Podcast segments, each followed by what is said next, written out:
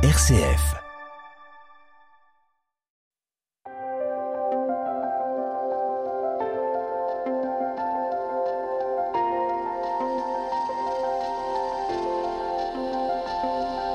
Et si c'était mieux demain? Une émission RCF présentée par Marie-Claire Galin-Martel en partenariat avec la Sherpa économique de Grenoble École de Management. Bonjour et merci de nous retrouver pour notre émission de rencontre autour de la paix économique. Aujourd'hui, nous parlerons de l'articulation qui existe, qui peut exister entre travail et spiritualité. Je vous rappelle que cette émission se déroule en deux parties. Dans une première partie, nous allons écouter des invités, nous donner leur vision du sujet, nous raconter leurs expériences. Et puis dans une seconde partie, nous vous proposons une table ronde avec nos invités et des personnes qui vont les questionner. Alors une émission sur les liens entre spiritualité et travail, c'est ce qui va nous occuper, mais je fais remarquer à nos auditeurs que nous avons choisi le mot spiritualité et non le mot religion. Nous avons aussi choisi le mot travail et non le mot entreprise. Ce qui va nous intéresser, ce n'est pas le fait religion d'entreprise. Nous allons élargir l'horizon avec la spiritualité et le lien que celle-ci peut avoir avec le travail. Et puis nous nous sommes posé aussi la question suivante, et la laïcité dans tout ça? En effet, en France, nous avons ce principe de laïcité qui exclut les organisations religieuses de l'exercice public et qui considère que la religion appartient au domaine privé. Alors, est-ce que dans la logique de ce principe de laïcité, la spiritualité appartient elle aussi au domaine privé? Avec nos invités, nous allons explorer les liens possibles entre spiritualité et travail, le tout au regard de la laïcité. Et voici nos invités qui ont accepté de participer à cette émission et nous les en remercions. Un premier invité qui nous rejoint en visioconférence, le Shir Khaled Bentounes. Bonjour. Bonjour. Alors vous êtes le leader spirituel de la voie soufie alaouia à l'échelle du monde. Et ce monde, vous le parcourez pour promouvoir le dialogue interreligieux, l'égalité entre les femmes et les hommes, la protection de l'environnement et la paix. Vous êtes fondateur et président d'honneur des scouts musulmans de France et d'Europe vous œuvrez à transmettre la culture de paix et le vivre ensemble à travers une spiritualité millénaire et universelle, le soufisme. Et vous êtes aussi à l'initiative de la Journée internationale du vivre ensemble en paix, adoptée en 2017 par l'Assemblée générale de l'ONU et qui est célébrée tous les 16 mai. Alors avec nous d'autres invités en studio à RCF, euh, Irène Bacler, bonjour. Bonjour. Donc vous êtes professeur de philosophie en lycée vous êtes membre d'un groupe de formateurs laïcité et valeurs de la République de l'Académie de Grenoble. Hors des murs de l'école, vous faites des conférences dans lesquelles vous développez une pédagogie de la laïcité pour déconstruire, vous dites, les préjugés qui en font de façon erronée une idée antireligieuse et agressive. Et vous avez écrit un livre d'ailleurs qui s'appelle La laïcité, faire la paix, ainsi qu'un ouvrage davantage scolaire, 50 fiches sur la laïcité. Oui, tout à fait. Emmanuel Delafont, bonjour. Bonjour. Alors vous êtes président directeur général de Chartreuse Diffusion à Grenoble, euh, entreprise bien connue euh, des Dauphinois. Vous êtes vous-même Dauphinois, né à Grenoble.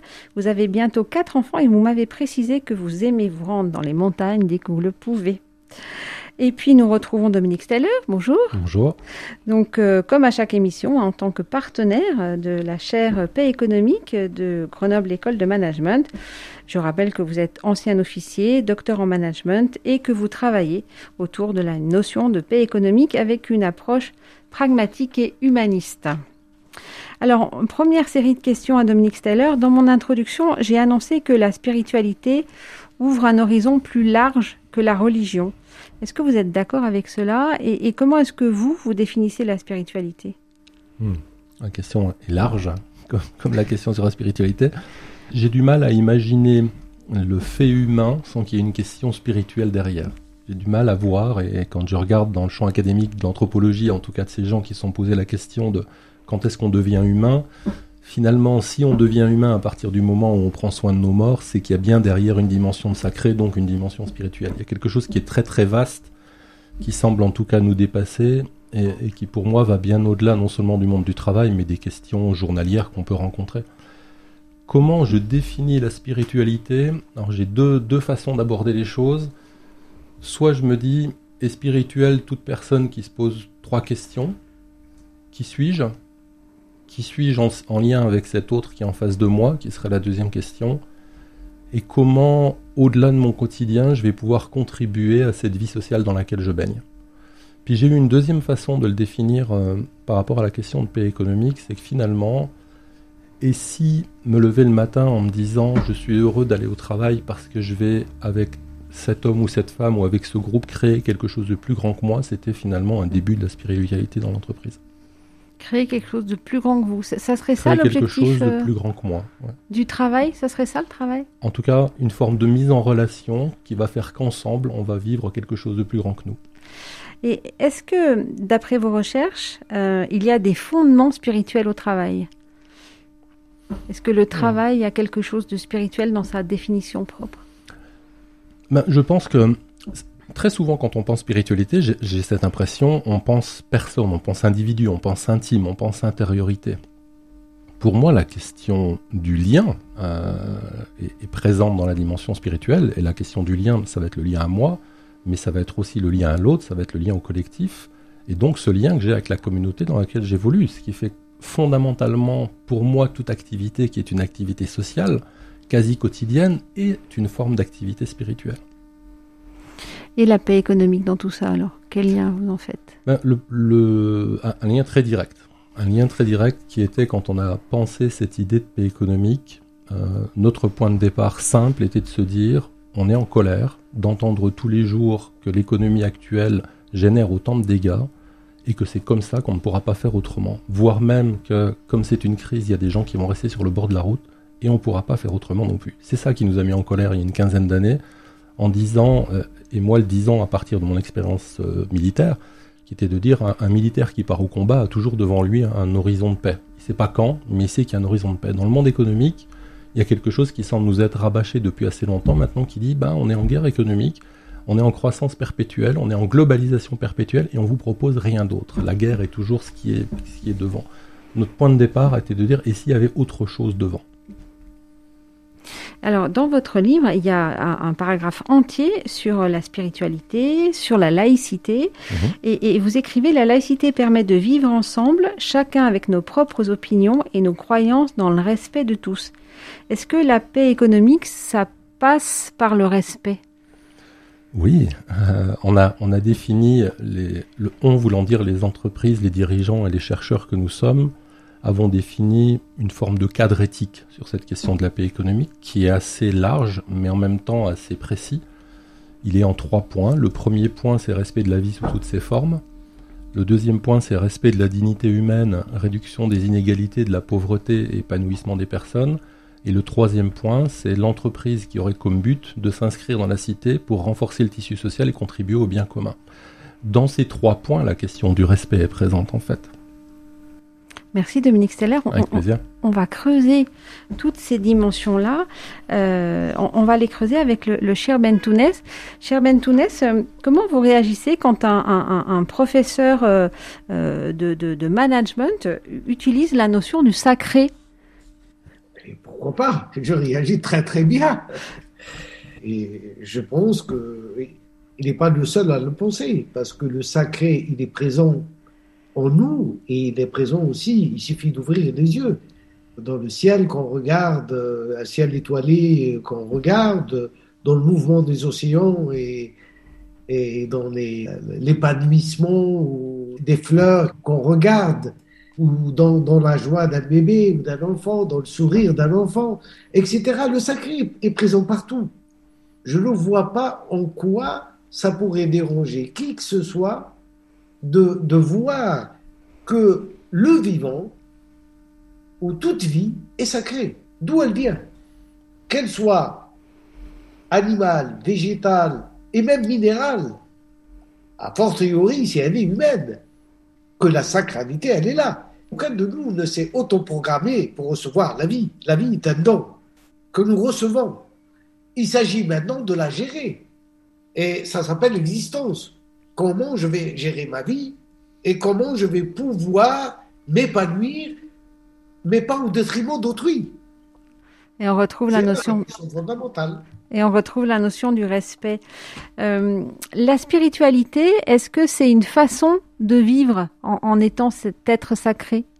Ben, c'est une façon de vivre, en tous les cas dans la spiritualité musulmane, on, on appelle le spirituel, c'est l'homme universel.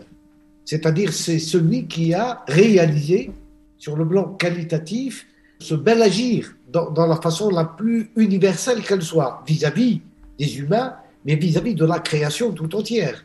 Donc les rapports qu'on a avec soi d'abord, avec l'autre et avec la création donnent du sens et nourrissent notre vie et la rendent, je dirais, plus féconde et au service, euh, être toujours prêt à tendre la main à, celui qui en a besoin.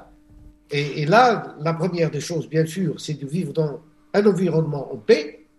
La deuxième, c'est de regarder autour de soi quels sont les besoins des nécessiteux. Et, la troisième, c'est de renforcer les liens de fraternité entre les, êtres. Et, et quel lien vous faites entre spiritualité et travail, vous? Alors là, moi, les dissocie pas, c'est-à-dire, euh, c'est pas le boulot, on, parle bien du travail. Le, travail, aujourd'hui, euh, on a l'impression que c'est une contrainte. Et c'est quelque chose qui nous permet uniquement d'avoir un retour euh, au niveau monétaire qui nous permet de vivre. Mais si vous voyez l'agriculteur qui travaille la terre, si on voit le médecin qui, ou le chirurgien qui opère, c'est un travail, ou l'éducateur avec ses enfants, je, je crois là, on, on, on, comprend que le travail, c'est autre chose.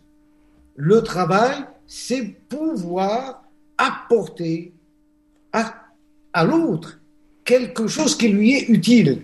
Nourriture, euh, santé, éducation, euh, conseil, etc. Mais si on réduit le, le, le travail uniquement au salaire, bon, ben, là, les automatismes, ben, y, y, les machines le font mieux que nous.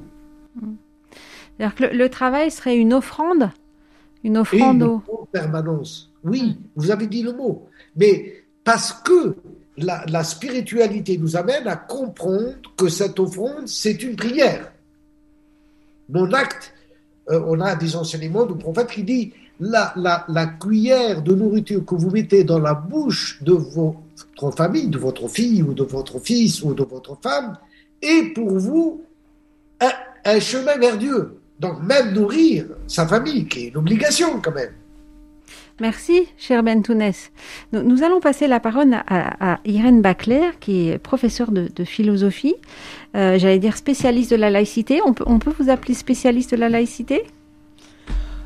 Ah, le, le, terme me semble un, un, peu exagéré. Je suis une vulgarisatrice euh, ayant lu les spécialistes de la laïcité, donc je vais m'avancer plus modeste. Alors comment vous, vous, la définissez, vous, cette laïcité que parfois on dit à la française? Oui, euh, qui ne concerne pas que, que la France d'ailleurs. Hein. Il, il, est bon de savoir qu'il y a euh, sept, euh, sept, pays européens qui s'inscrivent dans une séparation entre l'État et les cultes. Et je dirais que la définition élémentaire de la laïcité, c'est bien cela, c'est une séparation entre le domaine public, entre les institutions, entre l'État et les églises, les cultes, euh, qui effectivement ont été privatisés par la loi du 9 décembre 1905. Mais être privatisé, ce n'est pas du tout euh, être condamné ni à l'intimité ni à la discrétion. Les religions euh, sont libres de, s'exprimer, euh, d'être des interlocuteurs dans l'espace public. Euh, elles peuvent se manifester comme toute association. Donc le législateur qui a très bien pensé euh, les choses, n'a pas voulu du tout que euh, le croyant euh, ressorte blessé de cette loi de séparation et a ouvert d'ailleurs la loi qui sépare l'État et les cultes par un très bel article, hein, l'article 1, et qui dit La République assure la liberté de conscience, elle garantit le libre exercice des cultes. On ouvre la loi qui va séparer l'État et les cultes par une protection du croyant et de l'exercice des cultes. Donc il y a une séparation nette qui a été un immense bénéfice de part et d'autre. Les religions libres de s'exercer selon les règles qui étaient euh, les leurs et un État qui a simplement à charge le domaine du droit commun, le domaine public, le domaine des affaires publiques, puisque telle également la magnifique étymologie de la laïcité qui vient du terme grec laos et qui signifie le peuple assemblé. Et alors du coup, euh, quel lien vous faites entre laïcité et spiritualité? Parce que quand je vous entends, j'ai l'impression qu'on est dans le domaine du droit, enfin on est dans le domaine du droit, et on est dans le domaine de la séparation des organisations. Mais l'individu? Alors, euh, on peut éminemment penser qu'il y a une spiritualité laïque. Les penseurs de la laïcité euh, n'ont pas été des croyants, mais l'esprit euh, n'est pas euh, l'apanage des croyants. Et si l'on définit la spiritualité comme la vie de l'esprit, qui n'est pas forcément, il me semble d'ailleurs, à relier à la notion de sacré. Hein, la, vie de l'esprit, c'est tout ce qui porte attention à l'esprit, à son progrès, à son émancipation, à son élévation. Et les penseurs de la laïcité euh, ont véritablement, euh, je dirais, une fois la partie juridique pensée et réglée, ont véritablement fait leur place à la fécondité de la laïcité comme étant un rendez-vous pour le peuple, ce fameux Laos, à s'assembler, à discuter, à investir le domaine public, à euh, ordonner ce domaine public en vue du bien commun, en vue de l'intérêt général. Il y a donc un véritable humanisme laïque et une spiritualité laïque au sens où on peut, bien sûr, une fois qu'on a pensé que l'État se retire euh, des affaires religieuses, n'a plus rien à dire sur le salut, une fois qu'on a pensé que les religions n'ont pas à intervenir dans le domaine public et qu'on s'est ainsi libéré de ce qu'on appelle le cléricalisme, c'est-à-dire le pouvoir des clercs dans toutes les dimensions de la société. Euh, et bien une fois qu'on a fait ça, on examine la fécondité de la laïcité et ce à quoi les hommes sont conviés dans un État laïque, à savoir à se soucier de leur citoyenneté, du bien commun, à penser euh, la morale euh, et, la vérité. Euh, non pas en excluant Dieu, mais en tout cas en pensant ces principes dans une, une, une, morale, par exemple pour l'école, qui se penserait sans transcendance. Ça ne veut pas dire que la transcendance est exclue. Et il y a là un véritable rendez-vous spirituel avec des, des, euh, textes merveilleux d'un Ferdinand Buisson euh, qui disait que l'école a une couleur, l'État n'est pas que neutralité et indifférence, mais que l'instituteur, hein, d'ailleurs, se, se, bat pour une émancipation de la raison et également pour euh, un, pro, un, progrès moral, une véritable, un véritable ancrage du questionnement éthique chez nos élèves et bien sûr chez, chez, tous les individus. Donc il, il, y a une spiritualité laïque dans la mesure où on, pense la fécondité de la laïcité, ce, rendez-vous républicain auquel les individus euh, sont, conviés, auquel les citoyens sont conviés, avec une pensée très riche et très généreuse euh, de la vérité, comme euh, soustraite hein, au dogme et comme n'obéissant à d'autres, je dirais, règles que les lois propres au savoir et à l'établissement du savoir, et les vérités religieuses étant véritablement laissées à leur pleine liberté. Et alors, euh, la morale, la vérité, le bien commun, euh, qu'est-ce que ça devient, euh, cette spiritualité laïque, dans le monde du travail? Alors, très bonne question, mais alors, le monde du travail étant un monde privé, il n'est a priori absolument pas concerné par la laïcité. On ne vit pas dans une société laïque, on ne vit pas dans un pays laïque, on vit dans une république laïque, donc la laïcité ne concerne que les institutions publiques.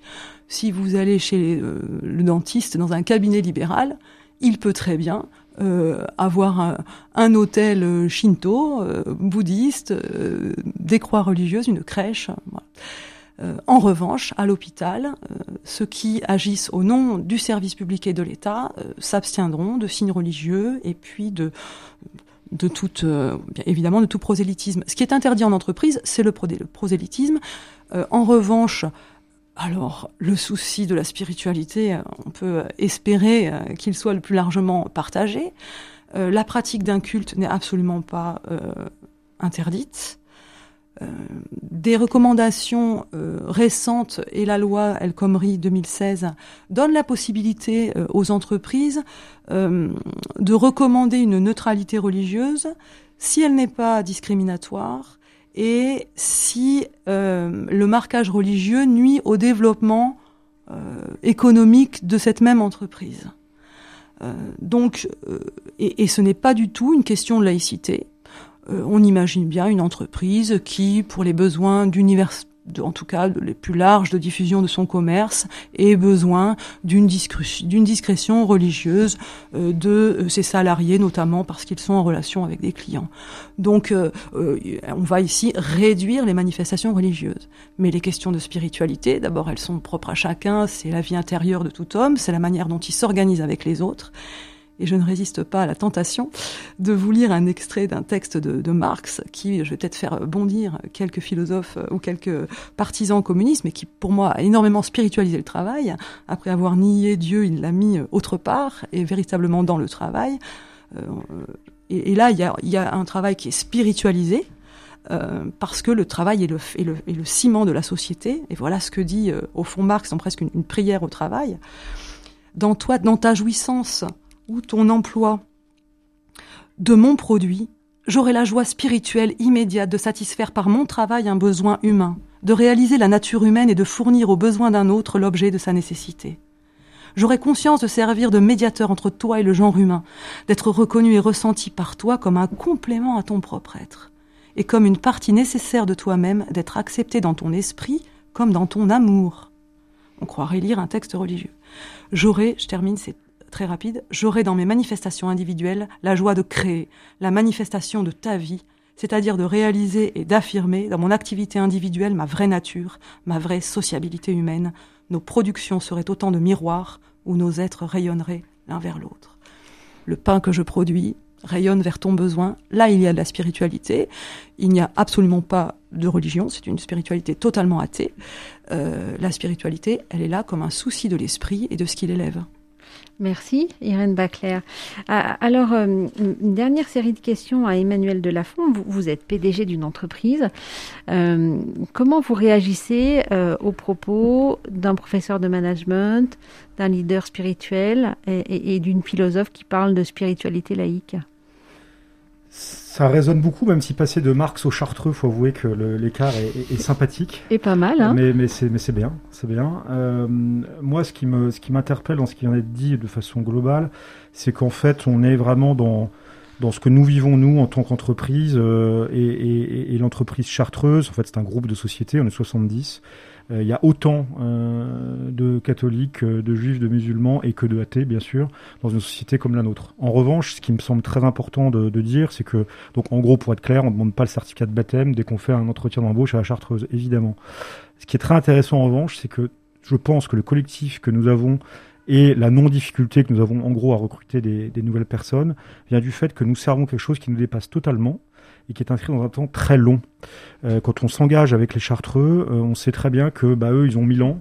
On sait très bien que la liqueur a 400 ans et on sait très bien qu'a priori, euh, et on a encore prouvé récemment que ce serait sans doute le cas pour au moins 200 ans, on est capable de s'inscrire dans des temporalités qui sont beaucoup plus longues que, que tout bêtement notre passage sur la Terre. Donc c'est assez intéressant ce, d'exprimer de, ça parce que pour moi, la notion de sens, euh, rejoint parfaitement celle de la spiritualité. Si on ne sait pas ce qu'on fait sur cette terre, euh, bah, c'est quand même un peu dommage. Et je trouve ça intéressant que les entreprises, bah, comme Chartreuse, mais il y en a plein d'autres, puissent apporter un sens profond à notre action, euh, puisqu'on passe quand même pas mal de temps en entreprise.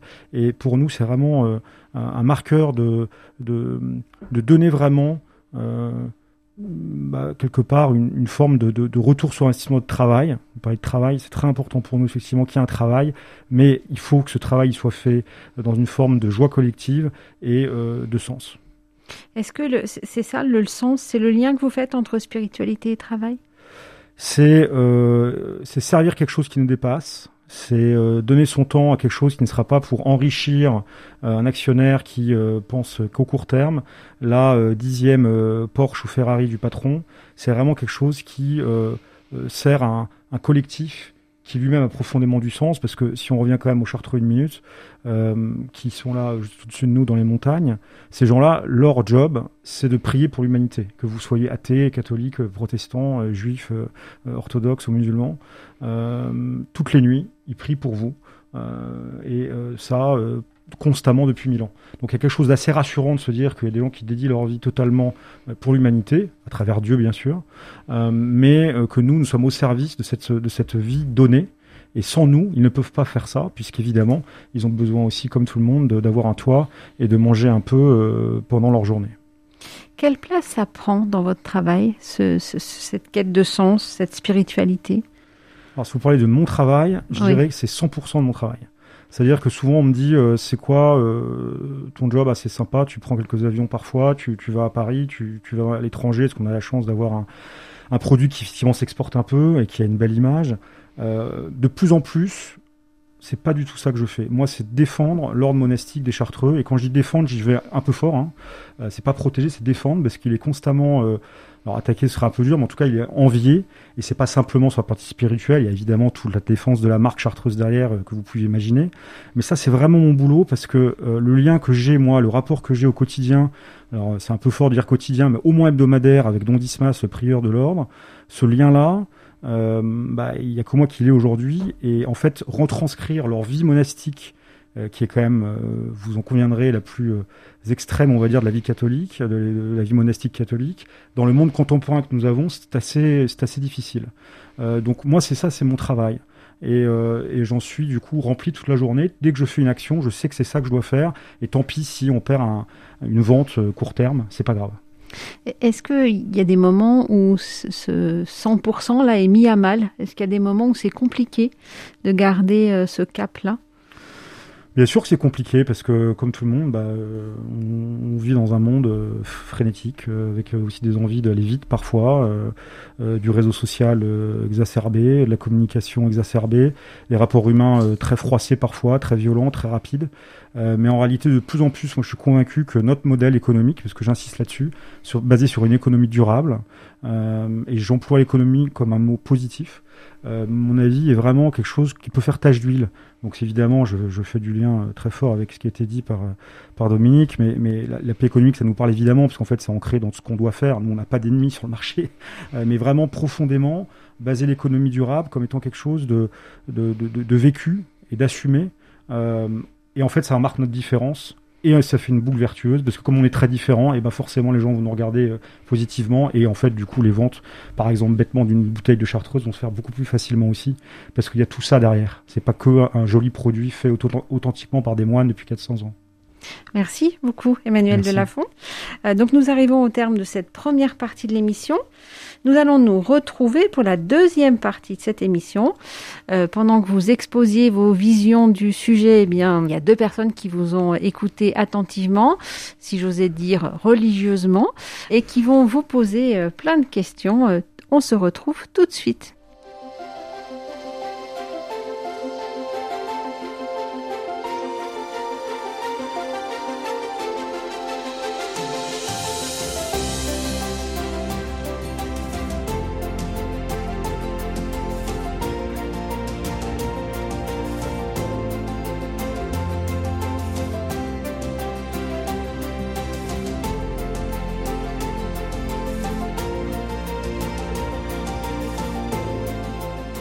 Vous écoutez Et si c'était mieux demain? Une émission RCF présentée par Marie-Claire Galin-Martel en partenariat avec la Sherpa économique de Grenoble École de Management.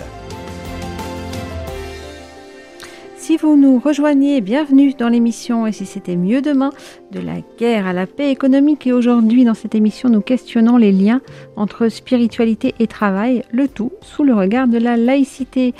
Nos invités, Irène Bacler, professeure de philosophie en lycée, euh, Shir Ben leader spirituel mondial de la Voix Soufie Alaouia, Emmanuel Delafont, euh, président directeur général de Chartreuse Diffusion, et Dominique Steller, notre partenaire pour cette émission. Euh, tous les quatre nous ont exposé leur vision, leur analyse, leur expérience de ces liens possibles entre spiritualité et travail et la laïcité. Euh, et donc nous accueillons des personnes qui les ont écoutés. Nous accueillons Dorothée Moyal-Sablon. Bonjour. Bonjour. Euh, donc vous êtes à la tête d'un cabinet de conseil qui s'appelle Amplio Catalyse euh, et vous faites du conseil et de l'accompagnement pour les entreprises dans leur transformation sociétale. Et puis Philippe Pommel, bonjour. Bonjour.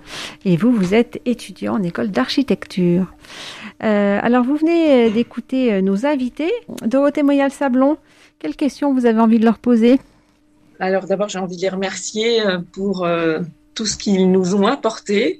Et de cette écoute attentive, j'ai j'ai retenu euh, déjà de Madame Bacler euh, le soin qu'elle a pris à euh, expliciter que la spiritualité avait une dimension laïque au titre de l'aspiration aux choses de l'esprit, au titre aussi de l'aspiration aux valeurs morales qu'elle induit dans dans sa définition, mais euh, sans exclure aussi euh, les volets spirituels en lien avec la confession que peuvent avoir les gens. Et euh, pour revenir à cette dimension de la spiritualité au sens laïque sans exclure l'aspect confessionnel, j'ai une question et je ne sais pas si je la pose à Monsieur Delafont ou si Monsieur Styler a envie de s'en saisir. Ma question est que on sait que euh, l'humain, d'ailleurs ce qui le différencie de l'animal, a besoin de sens, ça a été dit, il a besoin de bien-être, il a besoin de plaisir. On sait aussi que les entreprises, notamment à travers leur politique de RSE, définissent des valeurs, définissent des ambitions et même une vocation souvent. Et ça fait partie de leur vision. Et d'ailleurs, nous, les aidons euh, sur ces sujets-là. Et du coup, ma question, pensez-vous que les dirigeants et les managers euh, ont une responsabilité peut-être particulière de construire une spiritualité collective qui dépasse la spiritualité individuelle de, des membres de l'entreprise? Je veux bien démarrer. Je suis, je réponds oui, euh, absolument. Euh, ceci pour plusieurs raisons. La première, c'est que quand vous êtes dans une entreprise, euh, si vous êtes simplement sur des objectifs de de rapports financiers euh, court terme et d'objectifs, on va dire par exemple de production, c'est directeur d'une production, euh, vous n'aurez certainement pas une vision transverse de l'ensemble de votre, de, votre, de votre entreprise et donc vous ferez sans doute un, moins bon travail. Dans une petite organisation comme la mienne, parce que 70 personnes c'est une PME mais c'est pas non plus un grand groupe, euh, nous avons plusieurs niveaux de management et pour nous c'est essentiel de les avoir et chacun apporte euh, son point de vue, sa collégialité à la décision. Et très rarement, mais vraiment très rarement, je prendrai une décision ferme, définitive et rapide euh, sans avoir consulté à minimum 15, 20, 25% de l'entreprise euh, en amont. Donc certainement, certains diront on perdra du temps, mais par, par, par rapport à votre question, je pense qu'on est vraiment dans, dans, dans cette recherche de pouvoir emmener l'ensemble de l'entreprise, et c'est pas seul que je vais y arriver, c'est avec tout le management intermédiaire. Et la deuxième, le deuxième élément que je voulais ajouter à votre, à votre question, c'est que pour durer, il faut donner du sens, et pour donner du sens, il faut emmener les managers sur une dimension au-delà de simplement faire le même travail qu'ils faisaient avant-hier ou hier, euh, pour leur donner effectivement l'envie de continuer avec nous tout bêtement. Et dans des projets comme moi je porte, euh, vous avez mentionné la RSE, nous c'est un terme qu'on n'aime pas trop parce qu'il est très connoté communication. On a plutôt proposé un projet qui s'appelle Horizon 2050. On ne sait pas très bien comment on sera, dans quel état sera la planète, mais ce qu'on souhaite vivre avec notamment ces managers intermédiaires, c'est faire bouger l'entreprise vers des vocations beaucoup plus territoriales, environnementales, sociales, et mettre au même niveau le contrat américain qui permet effectivement de vendre un peu de liqueur en ce moment, que euh, la défense, par exemple, de la forêt qui nous entoure, euh, sur lequel on est, on est particulièrement engagé dans nos territoires. Alors le professeur management, qu'est-ce qu'il a envie de répondre? Ah, Si la question est, est-ce que le dirigeant, dans, dans, son rôle, va faire aller la spiritualité au-delà du, au-delà de ses partenaires dans l'entreprise? Ma réponse, elle est oui aussi, pour des raisons qui sont assez proches. Euh, on a, quand tout à l'heure je parlais de notre cadre éthique qui dit le but de l'entreprise est de s'inscrire dans la cité, de renforcer le tissu social et de contribuer au bien commun, on a bien là un engagement qui est de l'ordre de ce qu'on a défini tout à l'heure tous ensemble comme étant de l'ordre de la spiritualité. En fait, quand je nous écoutais tous les trois, euh, quand on a parlé du sens, on a ramené le sens à un endroit, on pourrait le voir comme une réduction, mais c'est certainement ce qui prend le plus de sens, qui a été la dimension d'être au service. Tous les quatre, en fait. Le cher en a parlé de cette manière-là, Irène en a parlé de cette manière-là, Emmanuel en a parlé de cette manière-là, et j'en ai parlé de cette manière-là. Dans spiritualité, il y a, d'autres éléments. Il y a, euh, je ne sais plus qui nous quatre a parlé de la paix intérieure, à l'instant Dorothée Moyal vient de parler du bien-être. Il y a tous ces éléments, mais pour moi, l'un des axes centrales, c'est cette capacité de se mettre au service, tout à l'heure j'ai dit de plus grand que soi. Et dans plus grand que moi, il y a mon collègue, mon voisin, mon client, mon fournisseur, la communauté dans laquelle je suis inscrite. Et c'est vraiment, et c'est vraiment par ça, en fait, que cette entreprise va aller au-delà de ce qu'elle est dans ses murs. Tout à l'heure, je crois que c'est le, c'est le cher qui parlait du bel agir. et qui parlait de, de ce moment où on réduirait le travail ou l'entreprise à un salaire ou à un résultat financier. Ça, serait, ça, c'est une réduction pour moi. À partir du moment où la question est comment je fais bien ce que j'ai à faire pour que ça puisse euh, profiter à l'ensemble de la communauté, je viens de faire dépasser les choses. Ce qui est, une chose un peu, euh, non pas nouvelle, parce qu'à mon avis, elle est plutôt ancestrale, mais qu'on voit apparaître tout doucement à travers des discours tels que, tels que vient d'avoir Emmanuel, c'est des dirigeants qui de plus en plus, en fait c'est d'ailleurs comme ça que la chaire s'est créée, nous ont dit on est convaincu de ça, mais on a besoin d'avoir une légitimité. Donnez-nous à travers la recherche une légitimité. Non pas que la recherche soit le seul lieu de légitimité, mais aujourd'hui elle en est un parmi les autres. Et c'était donnez-nous une légitimité pour qu'on puisse dire plus haut et plus fort ce qu'on a envie de dire sur ce sujet, parce que quand on le dit habituellement, dans le monde capitaliste néolibéral, on se fait agresser. Alors, je voudrais compléter la, question de Madame Moyal, euh, qui, se demandait est-ce que les managers sont responsables? Je voudrais m'adresser euh, aux, responsables de l'école de management. Comment est-ce que vous apprenez aux futurs managers et dirigeants à, être responsables, à donner du sens? Comment est-ce qu'on apprend à être au service quand on est étudiant en école de management et qu'on se prépare à devenir euh, manager? Juste pour le petit ajustement, je ne suis pas le responsable de l'école de management, mais je veux bien prendre un bout, un bout de ce travail-là. Euh, et je vais le prendre avec un petit contre-pied. Euh, je pense qu'on fait de très jolies choses depuis assez longtemps mais je reste persuadé qu'il faut qu'on continue à faire cet effort de transformer la façon que nous avons de former nos futurs managers et nos futurs leaders, que ce soit dans les écoles de management de Sciences Po, les universités, etc. Principalement parce qu'on focalise encore beaucoup, à mon goût, sur des dimensions de technicité et on focalise relativement peu à ce qu'on est en train de partager maintenant. C'est-à-dire cette, cette dimension première. Je vais peut-être prendre une anecdote parce qu'elle est assez drôle. C'est le cher tout à l'heure en parlant de la nature qui m'y a fait penser. Un jour, je me faisais questionner par un, collègue et ami neuroscientifique qui avait un petit peu de mal avec nos questions de PECO. Et, il me dit Donne-moi un exemple concret.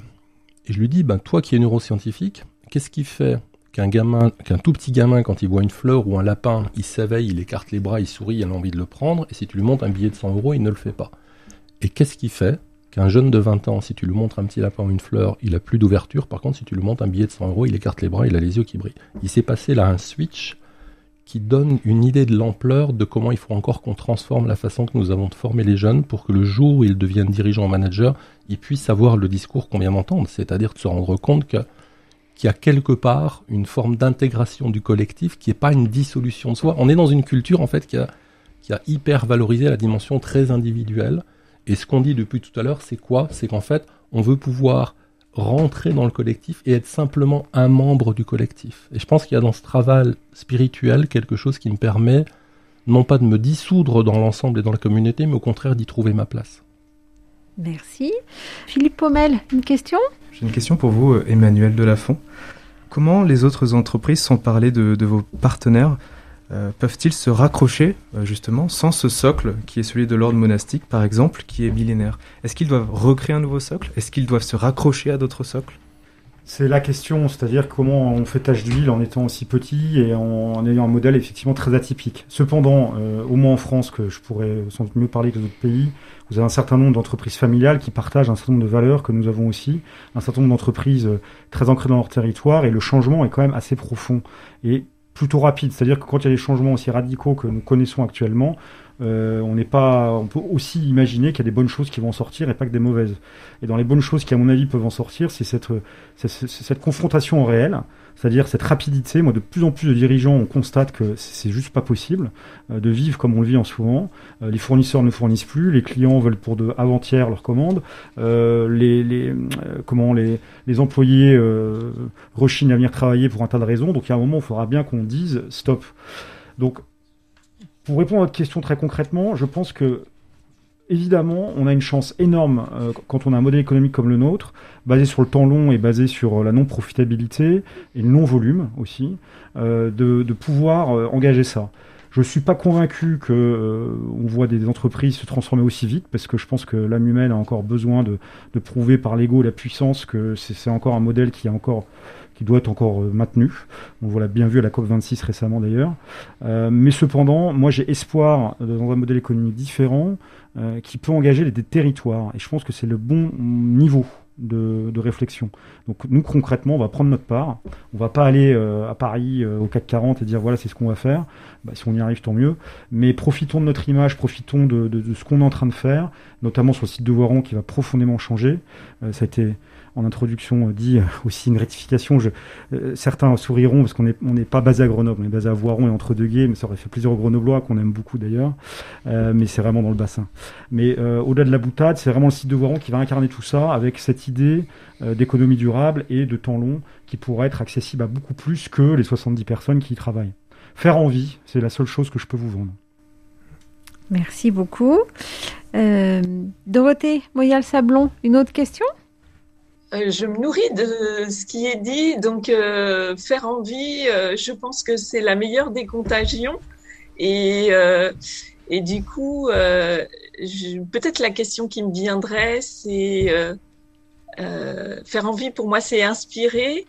Qu'est-ce qui inspire chacun de vous? Alors certains, ça va être confessionnel pour pour justement euh, élargir ce socle d'envie, de spiritualité collective dans l'économie.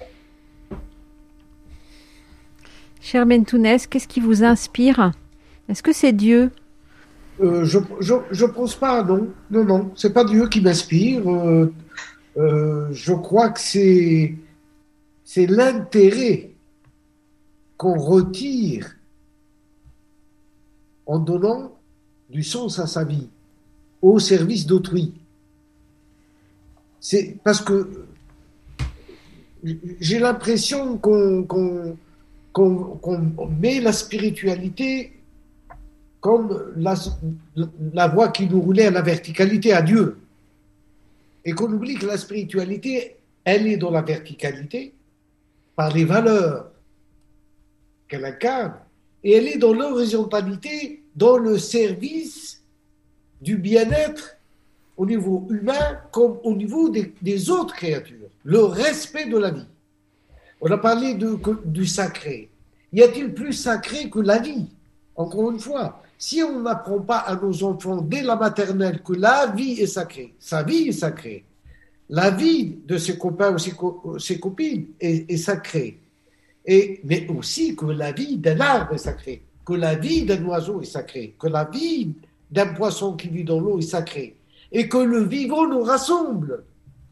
On a fait une, expérience assez extraordinaire avec des enfants de maternelle.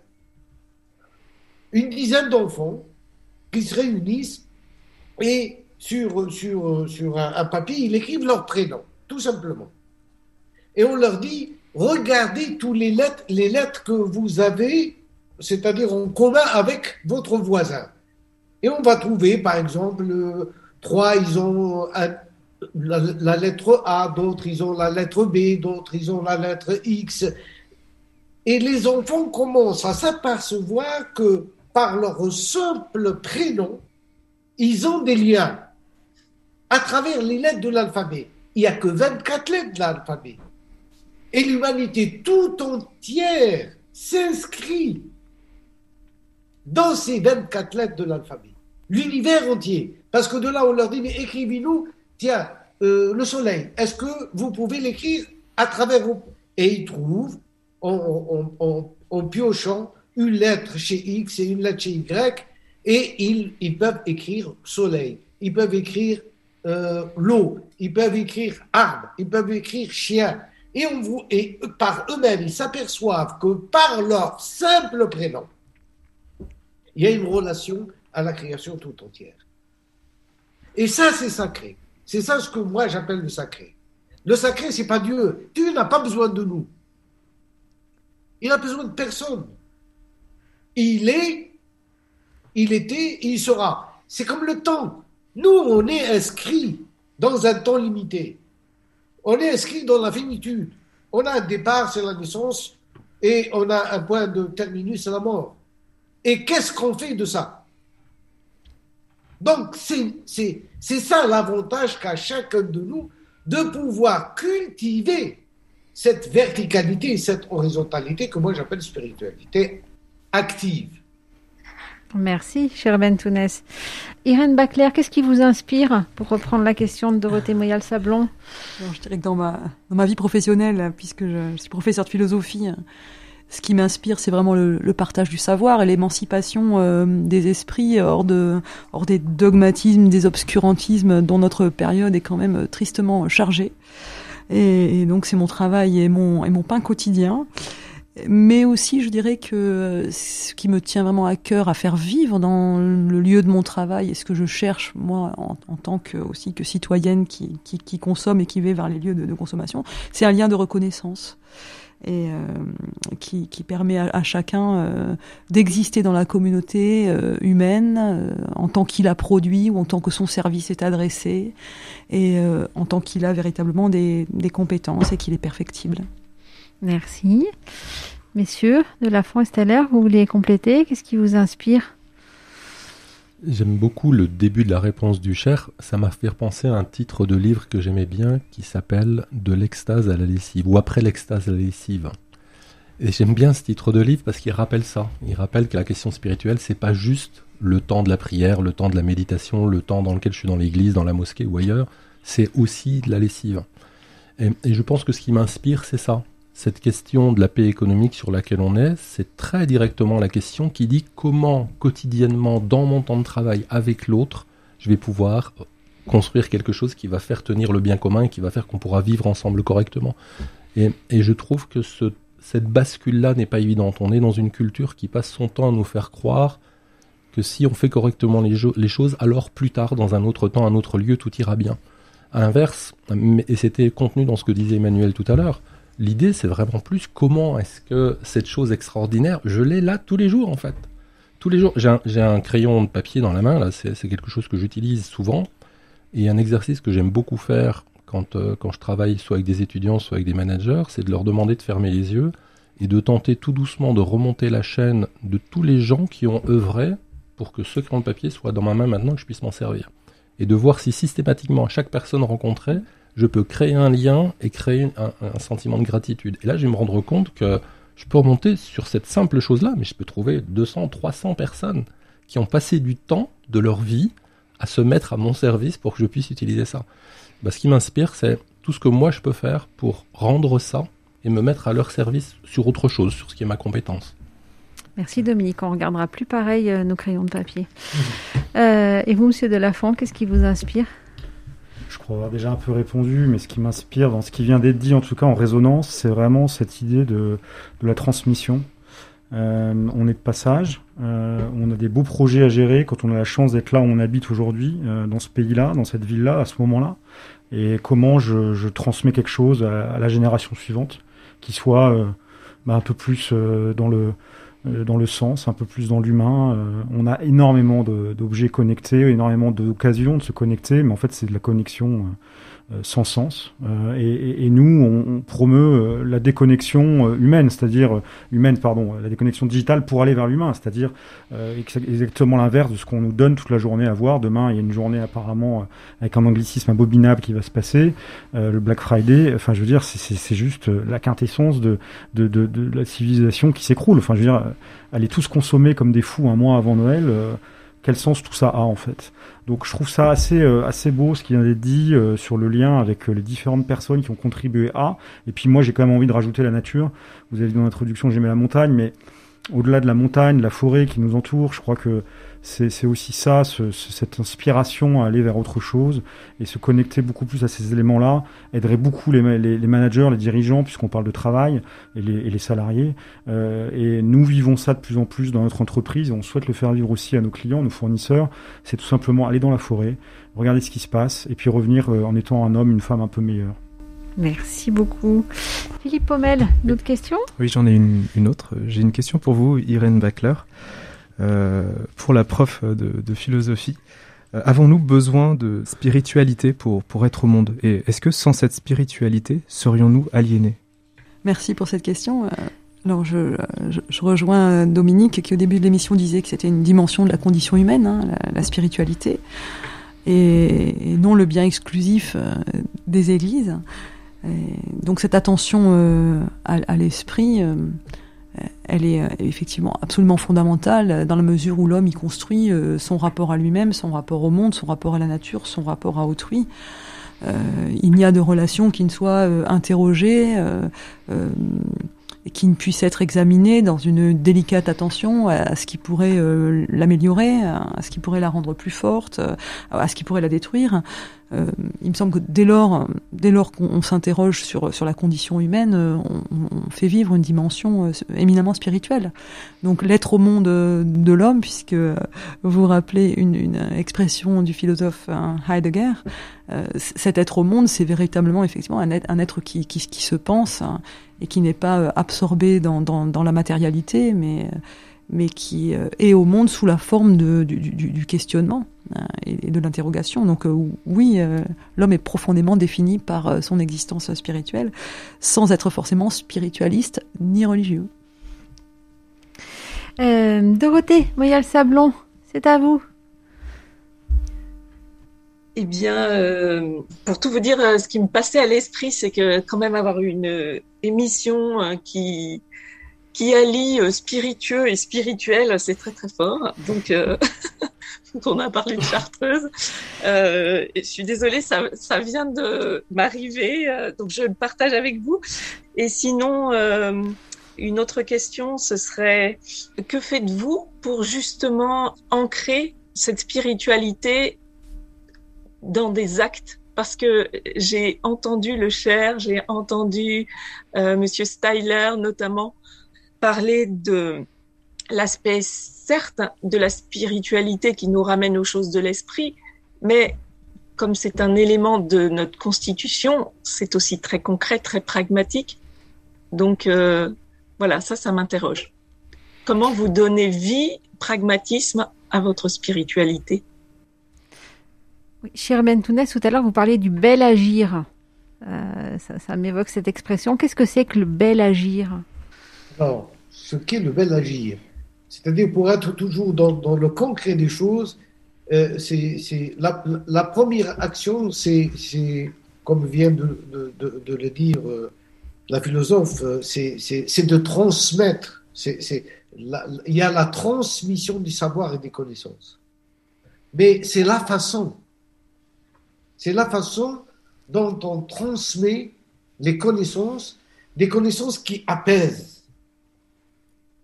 ce bel agir, c'est surtout cette action qui permet euh, de ne pas crier chez l'homme de façon répulsive, la peur, la, peur, la, connaissance et, la lumière, mais elle est aussi feu. Elle peut détruire. Et là, c'est le bel agir, c'est d'amener l'homme à être responsable de ce qu'il fait. Quand on crée quelque chose, quand on fabrique une machine, quand on invente il faut être responsable vis-à-vis d'autrui. Ce bel agir doit aller dans cette euh, conscience permanente que, que, notre spiritualité, la spiritualité de chacun, qu'elle soit laïque, qu'elle soit religieuse, peu importe, mais c'est la conscience, c'est cette question de conscience. Comment conscientiser les choses pour aller vers la responsabilité de ce qu'on fait? Quand on éduque des enfants, Qu'est-ce qu'on veut en faire? Est-ce qu'on veut, en faire des machines? Est-ce qu'on veut en faire des robots? Est-ce qu'on veut en faire euh, des, des, tueurs? Parce que euh, la, connaissance est une. La connaissance est une. Pour le, saint et l'assassin. Merci, cher Bentounès. Comment voulez réagir, nos autres invités, sur euh, concrètement? Mm. Moi, la question du mélagir, elle, euh, elle résonne beaucoup euh, à, deux endroits. La première, c'est c'est finalement ce qui est directement de l'ordre de notre responsabilité. Si, je regarde ce qui se passe dans une entreprise, et je vais mettre trois mots d'entreprise qu'on peut retrouver assez souvent, but, objectif, action. On passe, à mon goût, beaucoup trop de temps à focaliser les choses sur ce qu'il y est à atteindre. Il est nécessaire que je sache si je suis dans une entreprise que je veux atteindre, c'est bien qu'on m'ait dit ton but c'est ça. Il me semble tout aussi nécessaire à un moment donné de pouvoir abandonner, de pouvoir oublier, de pouvoir mettre entre parenthèses pour revenir à ce que je peux faire pour que ça puisse s'atteindre. Il est nécessaire d'avoir des objectifs, sous-entendu des moyens de contrôle, de maîtrise, qui vont m'indiquer si oui ou non mes indicateurs vont dans le vert, il est tout aussi important de ne pas se faire happer par ses objectifs et de finir par piloter aux objectifs plutôt que de piloter par l'action. Et pour moi, le bel agir, si je le ramène dans l'entreprise, c'est finalement comment est-ce que je peux le mieux possible bien faire ce que je sais faire. Ce qui très souvent voudra dire quelque chose qui est une confusion dans l'entreprise, qui voudra dire ne pas savoir tout faire, mais bien faire ce que je sais faire, parce que si je fais bien ce que je sais faire, alors j'ai des chances de voir mes indicateurs aller vers le vert sans que j'ai besoin de piloter aux indicateurs, et alors j'ai des chances de surcroît, comme disait Saint Antoine, mais comme disait plein d'autres gens, de surcroît de voir aboutir une performance qui finalement n'est jamais dans mon contrôle. Le, pilote de chasse que j'étais, le préparateur mental d'équipe olympique que j'étais, et maintenant le docteur en management qui travaille avec des entreprises, se dit une seule chose à la fin de tout ça, c'est à aucun moment je n'ai vu dans ma vie une performance qui est contrôlable. Ce que j'ai vu, c'est des gens qui tout à coup comprenaient que s'ils faisaient bien ce qu'ils avaient à faire, et bien voulant dire bel agir, je pourrais y mettre l'esthétique dedans, il y, a, quelque chose de beau dans cette façon de faire, alors je vais voir mes indicateurs aller dans le bon sens, et alors je vais être surpris par cette performance qui aboutit. Je vais prendre un exemple concret très rapide. Parmi nos partenaires, euh, la directrice financière nous dit l'année dernière qu'il y a deux ans, le dirigeant de petite entreprise, une cinquantaine de personnes, après avoir fait tout un travail, euh, annonce à ses salariés qu'il ne cherche plus à croître, qu'il n'a pas d'ambition de croissance. Et cette directrice nous dit c'est quand même assez marrant parce que donc fin 2018 on nous dit pas d'ambition de croissance, en 2019 on fait 10 points de croissance et en 2020 pendant la crise Covid on en fait 12. Et elle, et elle sourit en disant tiens c'est marrant. Si je le ramène à ce qu'on vient de dire et qu'on écoute ce que disait ce dirigeant, en fait qu'est-ce qu'il a dit? Il a dit on a un but, servir nos clients et pour l'instant on en a assez, on a assez de commandes, on a assez de fonctionnement, on fait bien les choses, bah continuez à peaufiner ça, mettez-vous correctement au service de vos clients et on ne cherche plus à croître. Qu'est-ce qui s'est passé en se mettant correctement au service des clients? Bah, La croissance est arrivée d'elle-même sans même se poser la question. Et dans le bel agir, pour moi, c'est ça. J'ai dit tout à l'heure qu'il y avait deux points, donc je, conclurai là-dessus. C'est se rendre compte à un moment donné que je ne suis pas juste un homo economicus. On nous a réduit à ça. Je suis aussi un homo habilis qui fait des choses. Je suis aussi un homo erectus qui se tient droit et qui partage avec les autres. Je suis aussi un homme qui a besoin de joie, qui a besoin de rencontres, qui a besoin de paix. Je suis tout ça et tout ça m'amène vers le bel agir. Merci beaucoup à tous. Le bel agir, ça pourrait être euh, nos mots de conclusion. Ça peut être ça, le lien entre spiritualité et travail. Le bel agir en donnant du sens, en étant au service. Merci à chacun. Merci à Irène Bacler, professeure de philosophie. Merci, cher Ben Tounès, leader spirituel de la voix soufie à. Merci à Emmanuel Delafont. De Chartreuse Diffusion à Voiron. Merci à Dominique Steyler, le titulaire de la P économique de Grenoble École de Management. Merci à ceux qui ont participé à la table ronde pour la pertinence de vos questions. Merci à Dorothée Voyal-Sablon. Merci à Philippe Pommel. Merci à ceux qui nous ont aidés à préparer cette émission, à Stéphane de Bucher de RCF, à Vanessa Mendes de Grenoble École de Management. Merci à Nicolas Boutry à la technique. Pour aller plus loin, vous pouvez lire les ouvrages d'Irène Bachler la laïcité, faire la paix et 50 fiches sur la laïcité aux éditions Bréal. L'ouvrage de Dominique Steller, Osons la paix économique, aux éditions de Boeck Supérieur. Et puis Le soufisme, cœur de l'islam, euh, du cher Ben Tounès, aux éditions Alba Michel.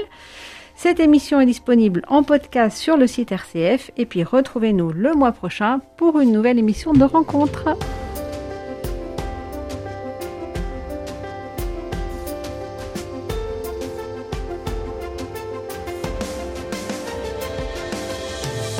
Vous venez d'entendre Et si c'était mieux demain Une émission RCF présentée par Marie-Claire Galin-Martel en partenariat avec la Sherpa économique de Grenoble École de Management.